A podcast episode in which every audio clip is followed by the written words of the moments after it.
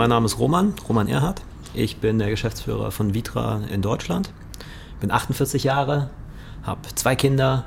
Was habe ich gefrühstückt heute Morgen? Ich habe Spiegeleier zum Frühstück gehabt und habe damit meine Eiweißladung für den Tag bekommen. Sehr schön. Roman, äh, herzlich willkommen äh, bei achtzig zwanzig. Ich habe äh, einen sehr, sehr großen Fan von euch mitgebracht, der sich gleichzeitig unseren Geschäftsführer äh, schimpft. Flo, wie, wie sehr freust du dich, dass du mit dabei bist? Ja, ich habe mich noch nicht mal selbst eingeladen, aber ich glaube, Walle hat erkannt, dass es für mich schon äh, auch, auch besonders ist, weil wie gesagt, also ich äh, kann mich da voll mit den Produkten von Vitra identifizieren, zu Hause wie im Büro.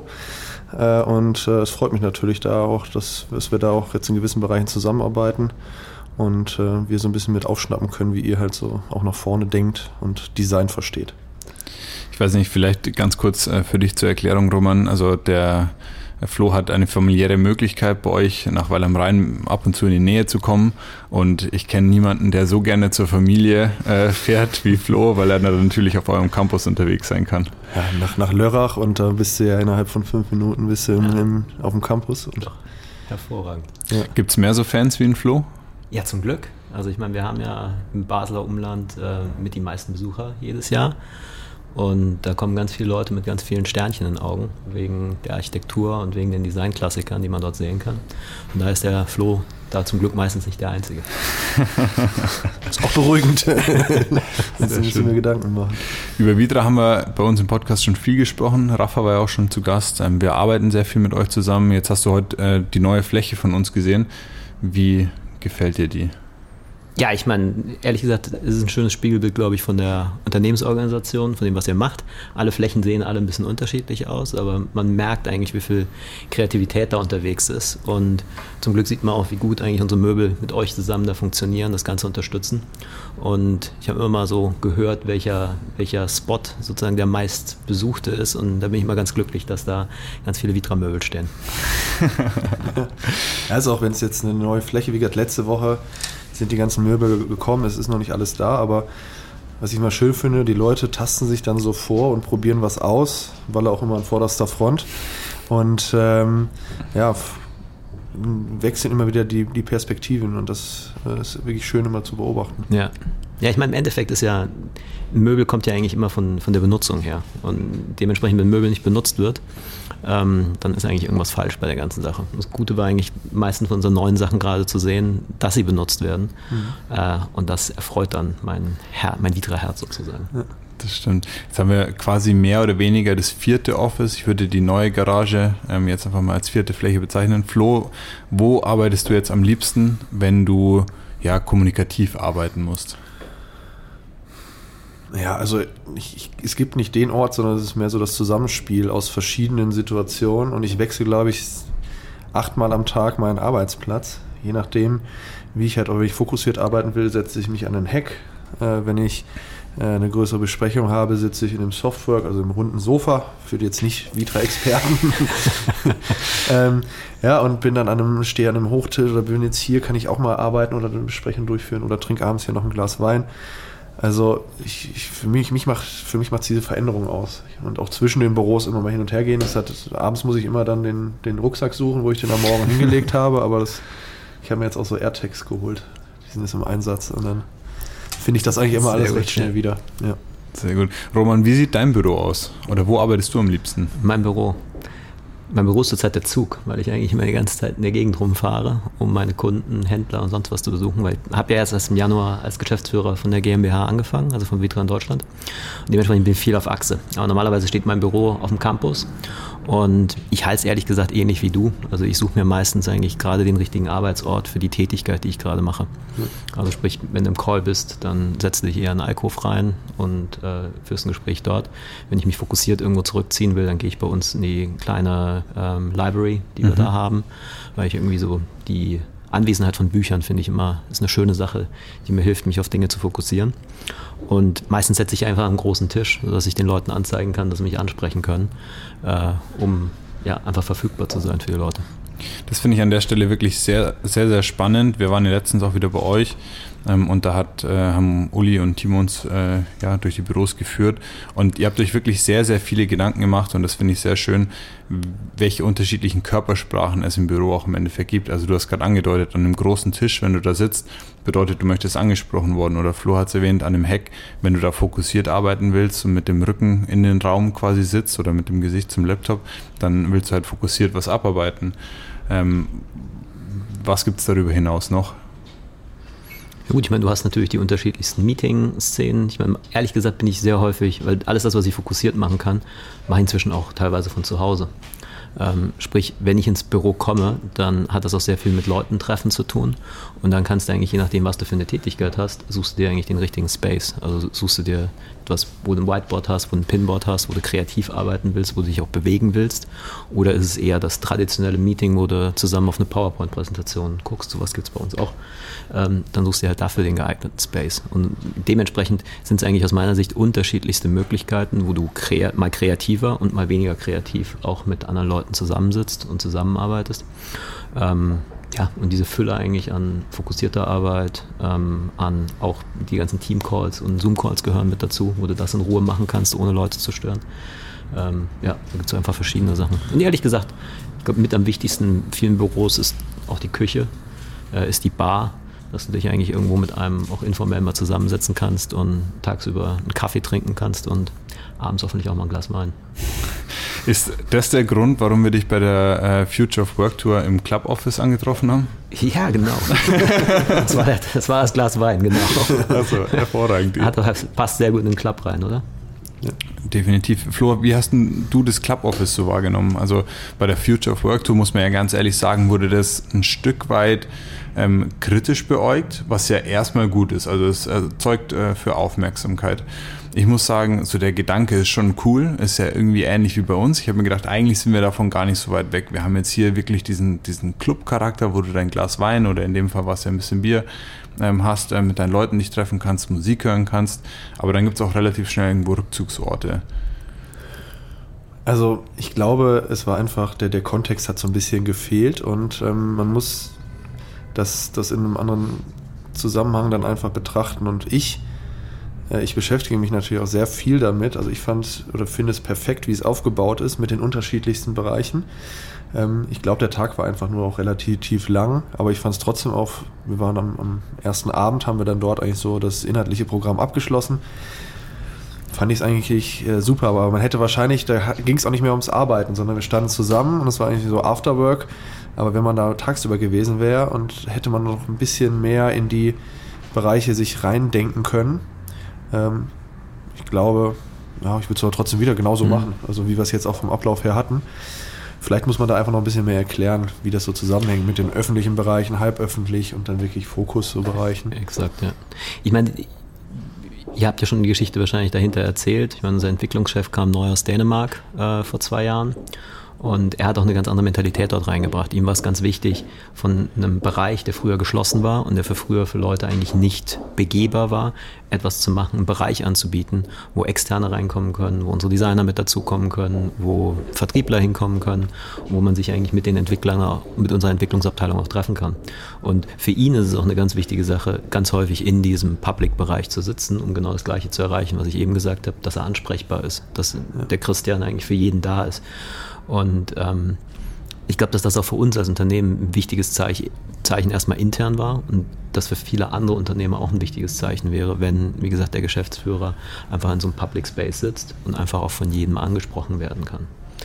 Ähm, ich meine, wir sprechen ja sehr häufig darum, wie man Effektivitäten, Effizienz und Produktivität in Büros erhöhen kann. Und ich glaube, durch Erreichbarkeit kannst du schon eine ganze Menge erzielen.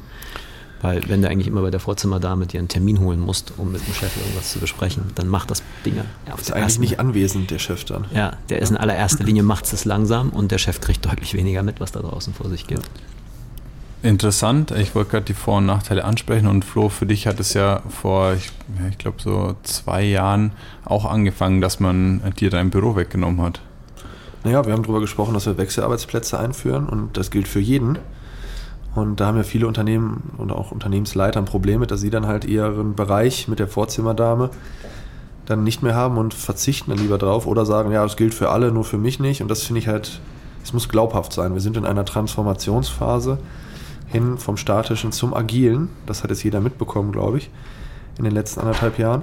Und ähm, da gehört sowas auch dazu. Und da muss man sich auch verändern. Und vor allem diese Erreichbarkeit, das ist ja der, der Hauptaspekt. Ja, ich kann ganz schnell auch mir eine Entscheidung abholen. Auch ich treffe vierzig bis fünfzig Entscheidungen auf dem Gang, wo ich nur Ja oder Nein sage. Und ich sagen muss, wo man keinen Termin macht. Das, das, das bringt so einen Speed rein. Mhm. Und du kriegst auch mit, was im Unternehmen wirklich los ist, was du auch gesagt hast. Also Absolut. Ich habe immer, kriege ich mit, worüber die Leute sprechen, was gerade Thema ist. Und es macht auch Spaß, sich von Menschen so umgeben zu sein, die man ja. auch äh, gern um sich hat. Das gehört ja auch so ein bisschen dazu. Sonst wären sie ja nicht bei einem im Unternehmen. Von daher ist das eigentlich, war es für mich eine logische Konsequenz. Und du hast persönliche Kommunikation. Du hast halt so viele E-Mails, die du abkürzt. Also die Anzahl ja. an, an E-Mails, die ich bekomme, wenn ich im Büro bin, ist eine ganz andere, wenn ich äh, irgendwie von zu Hause aus arbeite. Da denke ich mir, die Zeit, die irgendjemand braucht, diese ganze Argumentation, äh, die du innerhalb von fünf Minuten im Gespräch miteinander klärst, das alles in eine E-Mail reinzupacken, ähm, das ist viel effizienter, ähm, mal kurz jemanden zu greifen und eben schnelle Entscheidungen zu treffen und nicht diesen E-Mail-Ping-Pong auszulösen. Ja. Ich meine, Homeoffice hat ja für viele schon den Vorteil jetzt gehabt und die haben das auch schätzen gelernt. Wir sind viel auf der Fläche aktiv ähm, und konnten halt die Geschwindigkeit so aufrechterhalten. Und ich glaube, viele sind jetzt wirklich auch am Limit, weil wenn du von zu Hause alles nur regeln musst, ohne eine persönliche Abstimmung, und du schreibst, wie schon gesagt, nur Mails, nur Nachrichten, bist nur am Telefonieren, das ist auch eine ungeheure Belastung. Also ich glaube, das wird auch der Schritt sein, dass man bewerten muss, was bringt das Homeoffice dann auch eigentlich mit sich an negativen Aspekten. Und ähm, Remote ist dann doch nicht immer die Lösung für alles. Ich glaube, es wird ein wichtiges Element. Es ist ein wichtiges Element geworden. Wir haben ja alle gesehen, es funktioniert. Inzwischen haben wir auch die, das technische Equipment, um das Ganze zu unterstützen. Aber gleichzeitig sind wir ja auch alle soziale Wesen. Und ich glaube, wir brauchen halt unsere Kollegen. Wir brauchen, ich brauche meine Leute um mich rum. Ich brauche diesen Austausch mit denen. Und es darf auch nicht nur um Arbeit gehen, ja. äh, sondern du musst über die anderen Sachen äh, auch sprechen, um die Leute auch entsprechend zu fühlen. Und ich denke, das geht immer für einen gewissen Zeitraum gut, aber ich spüre auch bei uns selbst, wie wichtig es den Leuten ist, wieder zurück ins Büro zu kommen. Auch da sind wir ein ganz normales Unternehmen, wie jedes andere auch.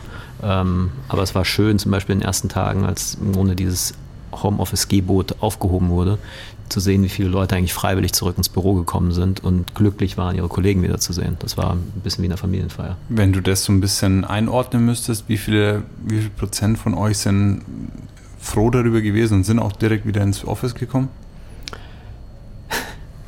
ähm, ehrliche Antwort kann ich dir darauf nicht geben, weil ich krieg's Geschätzt. Natürlich nur von denen mit, ja. die, die okay. Mir sagt ja keiner, ich finde es so furchtbar, wieder zurück ins Büro zu kommen. äh, von daher, ich würde es mal an den Gesichtern ablesen, von den Diskussionen, die wir dort hatten. Da würde ich schon sagen, dass wir irgendwo im Bereich von sechzig, siebzig Prozent sind, die wirklich auch die, das Büro als Arbeitsort ganz, ganz wichtig ansehen. Und ich würde... Ich, Ich denke nicht, dass wir sehr viele haben, die sagen, es braucht es nicht. Unter anderem, weil Büro auch unser Geschäft ist. Das wäre ein bisschen verwunderlich, wenn wir solche Leute hätten. Ähm, aber ich würde schon sagen, dass der weit überwiegende Teil das als einen wichtigen Teil der Arbeit ansieht, dorthin zu kommen, wo du die Kollegen siehst. Und ähm, ja, ich glaube, das ist der weit überwiegende Teil der Belegschaft war. Ich würde an der Stelle schon noch die Ergänzung machen, dass das Büro für mich persönlich jetzt nicht nur ein Arbeitsort ist, sondern ja vielmehr auch wieder diesen Club-Office-Gedanken mit reinbringen und sagen, dass wir hier eine enorme soziale Komponente haben. Das, glaube ich, haben wir jetzt im, in den letzten eineinhalb Jahren in der Corona-Zeit gemerkt, dass wenn du den Büro und den Arbeitsraum einfach als soziale Interaktionsfläche einfach wegnimmst und die Leute einfach nur zu Hause sitzen, dann, glaube ich, geht es relativ vielen Leuten relativ schnell schlecht. Absolut. Ich glaube, ich meine, viele Leute sitzen ja auch zu, alleine zu Hause. Also ich meine, oder du hast die Kinder um dich rumspringen. Aber ich hatte eine Sache, hatte ich mal eine Zeit lang gemacht, ich habe die Leute gefragt gehabt, wie viel habt ihr so durchschnittlich am Tag gelacht, wenn ihr im Homeoffice wart und wie häufig tut ihr das Gleiche bei der Arbeit? Und ähm, ich glaube, unisono kriegst du meistens die Antwort, dass im Office deutlich mehr gelacht wird als zu Hause. Ähm, und ich meine, Lachen ist ja eigentlich mal eine gute Medizin für alles. Ja, stimmt. Roman, an der Stelle meine Frage, was passiert, wenn man jemanden wie den Rafa ähm, jetzt ins Homeoffice schickt? Also ich glaube, sein, sein tägliches Brot ist ja im Endeffekt in der Welt unterwegs zu sein. Wir hatten gerade seine, äh, seine, seine Future Learning Reisen angesprochen. Ich glaube, der ist wie so eine, so eine kleine Pflanze, die einfach eingeht. Ja, zum Glück ist er nicht eingegangen. Aber ich glaube, er musste sich, glaube ich, die ersten Wochen mal komplett umgewöhnen und musste sich überlegen, wie er seine, seine Existenz und seine unbändige Neugier äh, von zu Hause aus stillt. Aber ich meine, er war da ja extremst umtriebig, hat dann Social Media genutzt, ähm, hat alle möglichen digitalen Tools gemacht und hat wahrscheinlich in seinem Leben so viel gelesen, wie er es vorher noch nie gemacht hat. Ähm, und hat, glaube ich, seine, seinen Arbeitsstil einfach daran angepasst. Mhm. Ähm, aber nichtsdestotrotz weiß ich, wie sehr er sich wieder darauf freut, rauszukommen und Menschen zu treffen, weil das eine ist sozusagen auch wieder Wissen, alles das, was du relativ gut aus Dingen herauslesen kannst, was du in Interviewsituationen herausschälen kannst. Und das andere ist halt, wenn du Leute triffst, wenn du Leute an den Plätzen triffst, wo sie arbeiten, wo sie leben, dann lernst du halt noch deutlich mehr. Und daher, ähm, ich glaube, er hat es gut überlebt. Ich glaube, er hat es auch ohne den Missbrauch von Medikamenten ganz gut hingekriegt. Und er hat auch nach meinem Wissen nicht übermäßig viel Alkohol getrunken. Ähm, aber ich denke, er hat es richtig gut gemacht, aber er wird sehr froh sein, wenn es Reisen wieder möglich ist. Wie wichtig ist so jemand für euch? Also Rafa spricht ja oft von der Zoom-Out- und Zoom-In-Perspektive ähm, auf das Content-Format, das wir im Moment äh, so ein bisschen mit ihm planen, kommen wir ja gleich noch zu sprechen. Aber tust du dir ab und zu schwer, den Rafa einzufangen? Wenn du sagst, so, Rafa, jetzt mal wieder hier im Moment und nicht wieder zwanzig einunddreißig, so die Geschichte kenne ich schon. Ich will ihn ja gar nicht einfangen. Also ich meine, im Endeffekt ist er, er kann ja ein Stachel im Fleisch sein. Aber ich meine, die Frage ist, ist es ein guter Stachel, den du da hast? Und ja. das, was er macht, ist er, ist, er ist ja nicht zu bändigen, aber manchmal ist das ja genau das, was du brauchst. Er hinterfragt ständig Sachen, er stellt sehr, sehr gute Fragen. Und ähm, wir haben eine sehr unterschiedliche Art zu denken, aber äh, die Unterhaltungen sind eigentlich immer sehr zielführend. Und am Ende des Tages, glaube ich, musst du dich irgendwo in der Mitte treffen. Weil ich meine, es gibt langfristige Ziele, musst irgendwo eine Vision äh, ähm, ab, auf eine Vision hinsteuern. Da ist er extrem hilfreich, auch das Thema Vision in der Kategorie richtig einzuordnen. Das ist ein klarer, klarer Zielpunkt. Ich habe auch kurzfristige Ziele zu erreichen. Und so muss man das Ganze aufeinander abstimmen. Aber ich glaube, er ist extrem wertvoll für uns. Also ich glaube, diese, ähm, vor allem die Art und Weise, wie er seine Arbeit macht, dass er das Ganze unter einen größeren Kontext stellt und die großen Trends sieht, die eigentlich unser, unser Business betreffen, ähm, sind Sachen, die eigentlich von jedem bei uns im Unternehmen sehr, ähm, sehr geschätzt werden. Und so ist er eigentlich für Leute bei uns. Wir sind ja im Grunde eine Vertriebsorganisation. Ähm, wir überlegen uns unterschiedliche Geschäftsmodelle, sei es Miete, ähm, sei es, äh, wie sieht Coworking in der Zukunft aus, wie sieht Arbeit generell in Zukunft aus. Wir unterstützen ja auch Unternehmen da drin, Antworten auf diese Fragen zu finden. Und da ist der Austausch mit Rafa natürlich extrem wertvoll, weil er immer wieder hilft, sozusagen den Kopf ein bisschen anzuheben äh, und langfristig zu schauen und ähm, ja, ein kompetenter Gesprächspartner zu sein. Kompetenter Gesprächspartner ist er, glaube ich, auch für dich geworden, Flo. Was hast du gedacht, als er, äh, als Rafa das erste Mal bei uns reinmarschiert ist? Der ist, der ist verrückt. Aber genau das ist es eigentlich, das macht es auch aus. Und er gibt die richtigen Impulse und das, das macht echt Spaß und hat uns auch da jetzt wirklich innerhalb kürzester Zeit ein richtiges Stück nach vorne gebracht, auch noch ein bisschen intensiver jetzt auch Sachen oder Veränderungen nachzuverfolgen und auch gewisse Sachen einfach anzuerkennen, mit denen man sich jetzt auseinandersetzen muss. Und von daher sehr hilfreich und bin jedes Mal froh, wenn er auch wieder bei uns vorbeiguckt. Ist zwar immer anstrengend mit ihm, aber es, das gehört dann auch dazu. Ja. Er hat diese kindliche Neugier, die viele Menschen verlieren, und er hat es in extrem ausgeprägtem Maße. Ja, das und das kann manchmal nervig sein, ja. aber ähm, es bringt immer eine gute Perspektive an den Tisch. Mhm, auf jeden Fall. Jetzt hat er drei Faktoren, äh, mehr oder weniger, oder drei, drei große Knackpunkte, würde ich sie bezeichnen, eingeführt. Vielleicht kannst du, äh, Flo, ein paar Dinge dazu sagen oder ein paar Takte dazu sagen, was das jetzt auch für achtzig zwanzig irgendwo bedeutet und mit was du dich jetzt oder wir uns im Moment sehr stark beschäftigen. Ja, also da hat er ähm, auf jeden Fall was in uns ähm, ausgelöst. Wir haben jetzt die drei Felder abgeleitet, die er aber eigentlich in einem etwas anderen Kontext auch immer so bestätigt. Also das Thema finde ich mit dem permanent Better ab. Wir haben keinen finalen Zustand mehr, in dem wir aufs Unternehmen zuarbeiten. Unterstützen wir völlig, auch dahingehend, dass man wirklich alles immer wieder hinterfragen muss. Ja, ist das morgen noch so, wie wir es gestern gemacht haben, oder wollen wir es noch so tun? Was bringen uns Technologiesprünge? Müssen wir neue Tools einsetzen? Ja, du hast einfach nicht mehr diesen, diesen Punkt, diesen Fixpunkt, auf den du hinarbeitest, sondern du bewegst, du bist eine lernende Organisation von vorne bis hinten. Und das ist der erste richtig großer Mindset-Knackpunkt. Dann das Thema Nachhaltigkeit. Nach Corona wird es wirklich, wie wir denken, mit ganz großer Geschwindigkeit kommen. Jede einzelne Unternehmensentscheidung muss nachhaltig geprägt sein. Heißt hinsichtlich Ökologie, auch Ökonomie und auch sozial in diesen drei Aspekten. Und daran wird man wahrscheinlich auch gemessen, auch der Erfolg des Ganzen.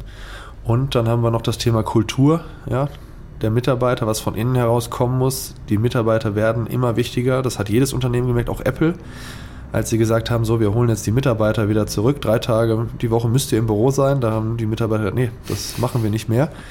Und da hat auch ein Unternehmen wie Apple gemerkt, okay, wir müssen uns da, glaube ich, umstellen. Wir haben daraus abgeleitet, okay, wir wollen wirklich die Kultur, eine agile Kultur bei uns einführen, die von den Mitarbeitern herkommt, nicht von einem kleinen Team, was irgendwie sich was überlegt.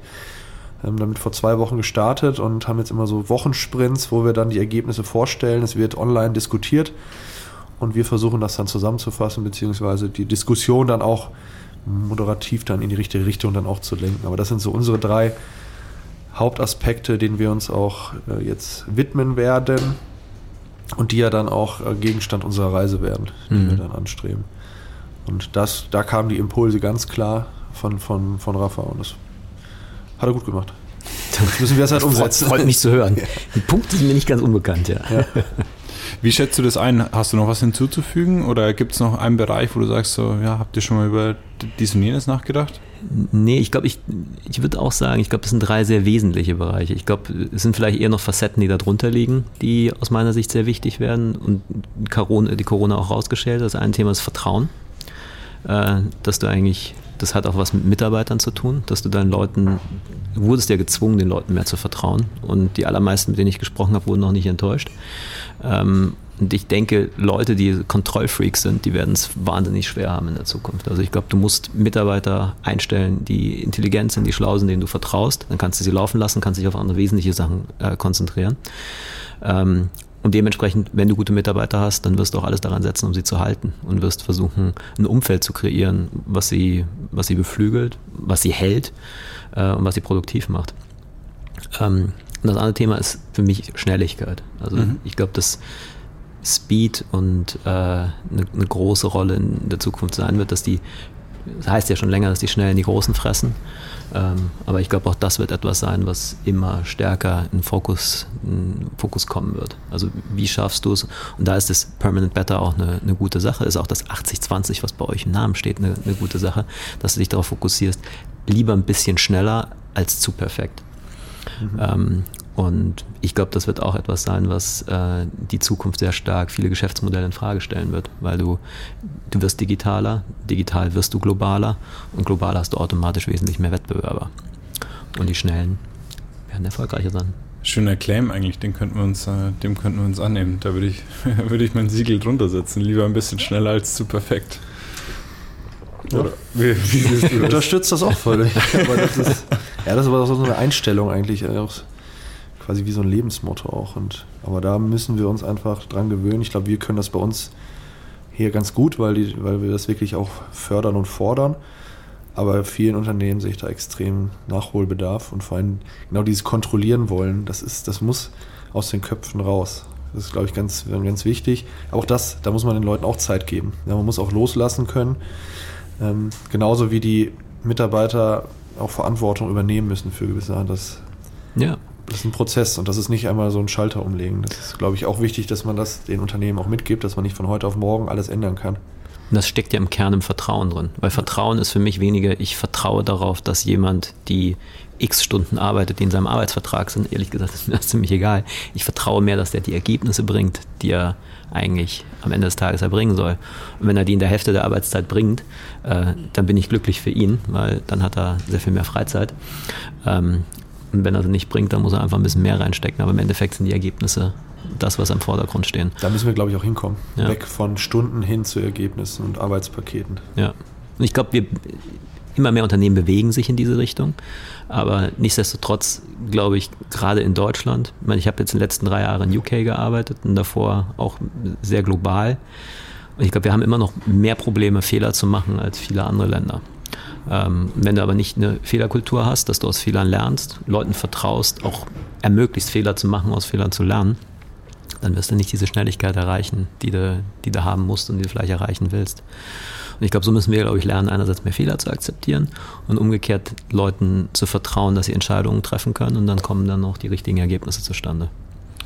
Gibt es gewisse Branchen oder Unternehmen, die du äh, besonders relevant für unsere Serie siehst, wo du sagst, ähm, wenn wir uns jetzt mit dem ganzen Thema ja, disruptive Ideen, Innovationen beschäftigen, was sind Unternehmen, die, die haben einen richtig guten Job gemacht und die kann man jetzt als Beispiel für die Zielgruppe nehmen, ähm, die sagen, okay, ich merke, so Agilität, Transformation, damit sollte ich mich jetzt mal beschäftigen, ähm, die die als Beispiel nehmen können.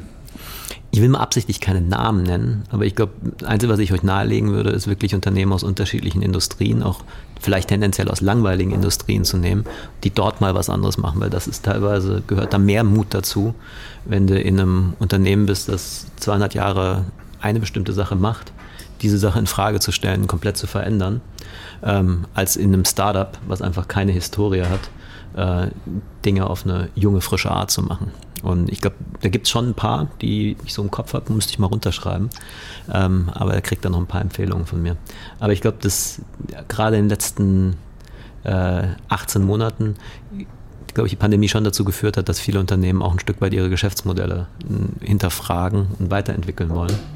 Ähm, und es noch viel mehr Unternehmen gibt, die zurzeit diese Fragen haben, aber mit dem Hinterfragen noch nicht so weit gekommen sind. Von daher, glaube ich, ist es auf jeden Fall ein guter Zeitpunkt, um diese Tour zu machen. Ich bin wirklich gespannt. Flo, hast du schon, ja, kriege ich von dir einen Namen? Hast du irgendein Unternehmen in der Hinterhand, wo wir mal aufschlagen werden? Ja, aber das wird jetzt noch nicht verraten. Nee, aber da gibt es, also äh, kann ich auch unterstreichen, was, was, was Roman gesagt hat, also auch wirklich mal Unternehmen, die wirklich mal komplett alles umgekrempelt haben, ja, und auch ohne Pandemie. Ich meine, jetzt war jeder dazu gezwungen, aber die, die aus, aus eigenem Antrieb vor, zuvor schon gemacht haben, ähm, das ist, glaube ich, eine recht spannende Sache und ja, da werden wir, glaube ich, auch sehr interessante Unternehmen und auch Unternehmer und Rinnen natürlich auch äh, zutage befördern. Und ähm, ja, und von denen will ich erfahren, okay, was hat sie dazu motiviert? Weil das, der, der Antrieb, der muss ja irgendwoher kommen. Ja, dass du aus der Komfortzone rausgehst und sagst, so, ab morgen wollen wir mal alles anders machen. Und gegen welche Widerstände haben sie sich durchgesetzt? Ja? Und was hat sie da wirklich angetrieben? Und wo sehen sie auch die nächsten großen Themen, die sie angehen wollen? Weil das sind ja Visionäre. Wir wollen ja Impulse setzen mit Visionären, um das dann für andere dann auch ableiten zu können. Und das ist natürlich auch eine spannende Frage. So, was sehen Sie jetzt als nächste, als, als next big thing? Der nächste Schritt, ja. ja. Und nicht das Endziel, weil das Endziel wird es wahrscheinlich nicht geben, weil das ist ja, greift dann wieder den Permanent Better auf. Es gibt ja eigentlich immer dann so mal den nächsten Meilenstein, aber nach dem nächsten Meilenstein gibt es noch wahrscheinlich ganz viele andere. Ich finde ehrlich gesagt auch die Frage nach den Fehlern an der Stelle auch immer interessant. Mhm. Was für Fehler haben Sie gemacht? Was würden Sie vielleicht im Nachhinein anders machen? Ähm, Weil ich glaube, wir haben manchmal, wie gesagt, diese Kultur, dass wir nicht genug über diese eine gesunde Art haben, über, über Fehler zu sprechen. Und meistens finde ich das ja eigentlich das Spannendste. Ja. Wenn du dich am Ende des Tages fragst, was hättest du eigentlich im Nachhinein anders gemacht, da lernst du wahrscheinlich mehr draus, als wenn du dir einfach auf die Schulter klopfst für das Ergebnis, was du erreicht hast. Ja, also wenn ich jetzt nochmal eine agile Orga einführe, ohne Hierarchien, dann würde ich auch einiges anders machen. aber aber das ist, genau das ist es ja auch. Also das ist schon, ja. Hat Walle auch gleich mitgeschrieben. Das stimmt. Roman, das ist ein interessanter Punkt, weil eigentlich wollte ich genau sowas über dich herausfinden. Ähm, jetzt habe ich, um ehrlich zu sein, zwei Leute da aufgearbeitet, die haben mir geschrieben, es gibt über den nichts. Ich so, Quatsch, es gibt doch ein äh, irgendwie Interview oder in YouTube, es muss doch irgendwas geben. Vielleicht meine erste Frage, wieso nicht? Du hast es äh, im Vorgespräch ganz stolz bejaht, das ist geil, gell? Was heißt ganz stolz? Nee, ich, ich, ich habe ich hab eine professionelle Seite und auf der professionellen Seite ähm, da gibt es schon, glaube ich, ein paar Magazine, Printmagazine, wo du Sachen finden könntest. Ähm, meine private Seite halte ich gerne eigentlich privat und dementsprechend ähm, findest du, wenn du was findest, eigentlich verschiedenste professionelle Sachen. Ich habe irgendwann mal eine Disk geschrieben, mhm. Also wenn du ein bisschen suchen würdest, würdest du ein dickes Buch finden, was ich mal geschrieben habe, aber es haben leider nicht genug Leute gelesen am Ende des Tages, sodass ich nicht Schriftsteller geworden bin. ähm, aber ja, so ist es. Also professionell wahrscheinlich einiges, aber die private Seite wirst dich schwer fallen, irgendwas da draußen zu finden. Ja. Okay. Deswegen aber trotzdem mal ähm, ja, ganz einfach für dich auch gefragt, welchen Fehler würdest du gern vermeiden und wa- was hättest du gern anders gemacht? In welcher Hinsicht? Welchen Fehler? Ja, gerade äh, beruflich jetzt wahrscheinlich. Auch. Beruflich, okay. Ähm, Es gab immer so eine Sache, ich, mein Vater war Entwicklungshelfer. Also ich bin im Ausland groß geworden, bin mit vierzehn nach Deutschland gekommen, ähm, habe dann studiert, äh, bin eigentlich in der ganzen Zeit nie ins Ausland gegangen. Obwohl ich eigentlich immer gesagt habe, ähm, mir ist diese Auslandserfahrung zum Beispiel super wichtig. Ähm, habe ich irgendwann zum Ende des Studiums da gesagt, das war ein großer Fehler, dass ich eigentlich nur rein auf Studienzeit mich fokussiert habe und auf Noten und eigentlich dieses Auslandssemester habe fallen lassen. Und das war eigentlich immer so, ich kann mich erinnern, in meinem ersten Vorstellungsgespräch, die ich hatte, da hat mich auch immer gefragt gehabt, was, was würdest du denn eigentlich heute anders machen? Das war eigentlich immer so meine, meine übliche Antwort. Ich gesagt, es war eigentlich ein Riesenfehler, dass ich jetzt hier sitze und nicht in einem Jahr. Bei dir, Flo? Da habe ich jetzt nicht mit gerechnet. Nein, vielleicht um dir noch ein bisschen Zeit zu geben, Flo. Den Punkt finde ich sehr spannend. Und wenn mich Leute fragen, jetzt gerade irgendwie Schüler oder Studenten, ja, was ich ihnen empfehlen würde, ähm, gerade auch in Richtung, ja, sie sind orientierungslos, was sie später mal arbeiten würden, dann ist mein bester Tipp, wirklich auch ins Ausland zu gehen und ähm, andere Sachen, andere Dinge kennenzulernen. Dabei ist, glaube ich, gar nicht so wichtig, was du im Ausland machst, aber einfach nur, dass du mal wirklich raus aus der ersten Komfortzone kommst, ist irgendwie die Nähe zu deinen Eltern und die, eine andere Sprache. Genau, und ich ja. glaube, so dieses sich da zurechtfinden, bereitet dich in dem ersten Schritt ganz gut vor, ja, ähm, fürs Arbeitsleben. Ich habe es dann später nachgeholt und ich glaube, das extrem Wichtige ist auch, dass du andere Mentalitäten kennenlernst. Du lernst ganz andere Einstellungen zum Leben kennen und wenn du dann ein bisschen fähig bist zur Selbstreflexion, dann kannst du, glaube ich, auch aus der Geschichte sehr, sehr viel mitnehmen. Was ähm, war denn dein größtes Learning in London, wenn du die, wenn du die Zeit ansprichst? In London? Ich liebe London, ja, das stimmt schon. Ähm, was mir dort extrem aufgefallen ist, wie freundlich die Leute sind. Also das Business ist genauso dreckig wie irgendwo sonst wo auf der Welt und da gibt es genauso viele Tricks und Dinge, die passieren. Aber der Umgang der Menschen untereinander ist wirklich gezeichnet durch einen sehr großen, höflichen, freundlichen Austausch. Und es fängt eigentlich kein Meeting an, wenn du dich nicht eine Viertelstunde lang auch über Privates unterhältst, was hast du am Wochenende gemacht. Und auch mit ehrlicher Neugierde, wo du dich halt nicht nur über das Wetter unterhältst oder darüber, wie furchtbar die Tube am Morgen war, sondern wo es auch irgendwie ein bisschen, wo du was über die Leute erfährst, wo du eine Form von privater Beziehung zu den Leuten aufbaust. Und ähm, ja, das lockert einfach das Leben einfach ein bisschen auf. Also sie haben eine für meinen Geschmack eine recht entspanntere, eine entspanntere Art zu arbeiten. Da wird am Ende des Tages vielleicht nicht äh, weniger gearbeitet im Sinne des Ergebnisses, aber ähm, insgesamt sind sie relaxter. Ähnlich wie die Holländer zum Beispiel auch. Also die haben eigentlich, finde ich, eine, eine schöne Einstellung zur Arbeit, wo okay. ähm, die Arbeit vielleicht auch im Vordergrund steht, aber das Menschliche und das Miteinander eben auch. Okay. Also, warst du schon mal in London oder allgemein äh, U K geschäftlich äh, unterwegs? Geschäftlich nicht, nur privat, aber ist auch okay. Da habe ich auch zu viel, was ich da äh, sehen möchte, zu viele Fußballspiele, die ich besuchen möchte, ja. dass ich eigentlich gar nicht, überhaupt keine Zeit zum Arbeiten hätte. Ja, ich glaube, ich meine, das, ehrlich, das fängt ja schon an, wenn du dort Tourist bist, wenn du irgendwie in einen Pub gehst, da musst du nicht sonderlich viel machen, um mit allen möglichen Menschen in Kontakt zu kommen. Ähm, Wenn du das in Deutschland nicht gerade in Köln machst, dann kann das schon sein, dass dich die Leute erstmal, wenn dich keiner kennt, von rechts nach links angucken. Also mit jedem ins Gespräch zu kommen, ist ohne den hinreichenden Alkohollevel mhm. äh, wahrscheinlich nicht der Fall. Jetzt könnte man das mit London natürlich sagen, die erreichen den Alkohollevel meistens sehr früh. Vielleicht spielt das da auch eine Rolle. Ist dir inzwischen äh, ein Fehler eingefallen? Ich bin jetzt wirklich weit zurückgegangen und ähm eigentlich ist jeder Fehler, war eigentlich, hat so die Weichen wieder neu gestellt und ich kann jetzt nicht sagen, ich hab da, bin da jetzt nicht happy mit, sondern das hat dann alles, glaube ich, sich trotzdem ganz, ganz gut gefunden und ich konnte aus dem Fehler dann auch lernen. Von daher hört sich jetzt vielleicht ein bisschen komisch an, aber ich glaube, es wäre auch irgendwie falsch zu sagen, jetzt irgendwas habe ich da jetzt oder sehe ich jetzt als Fehler an, weil ich bin echt zufrieden, wie es gelaufen ist. Also das ist auch eine Eigenschaft, die ich dir zuschreiben würde, bei Fehlern oder bei Missgeschicken nicht äh, aufzustecken, sondern weiterzumachen und irgendwo zu gucken, okay, ja, das ist jetzt die Situation, wie können wir jetzt weitermachen, wie können wir noch was Gutes draus machen. Ich denke aber nochmal drüber nach und in der nächsten Folge, vielleicht fällt mir was ein, aber wie gesagt, ich bin eigentlich für jeden Fehler wirklich dankbar, weil ich ja, glaube ich, auch daraus gelernt habe. Ja. Schöne Einstellung auf jeden Fall zum Leben.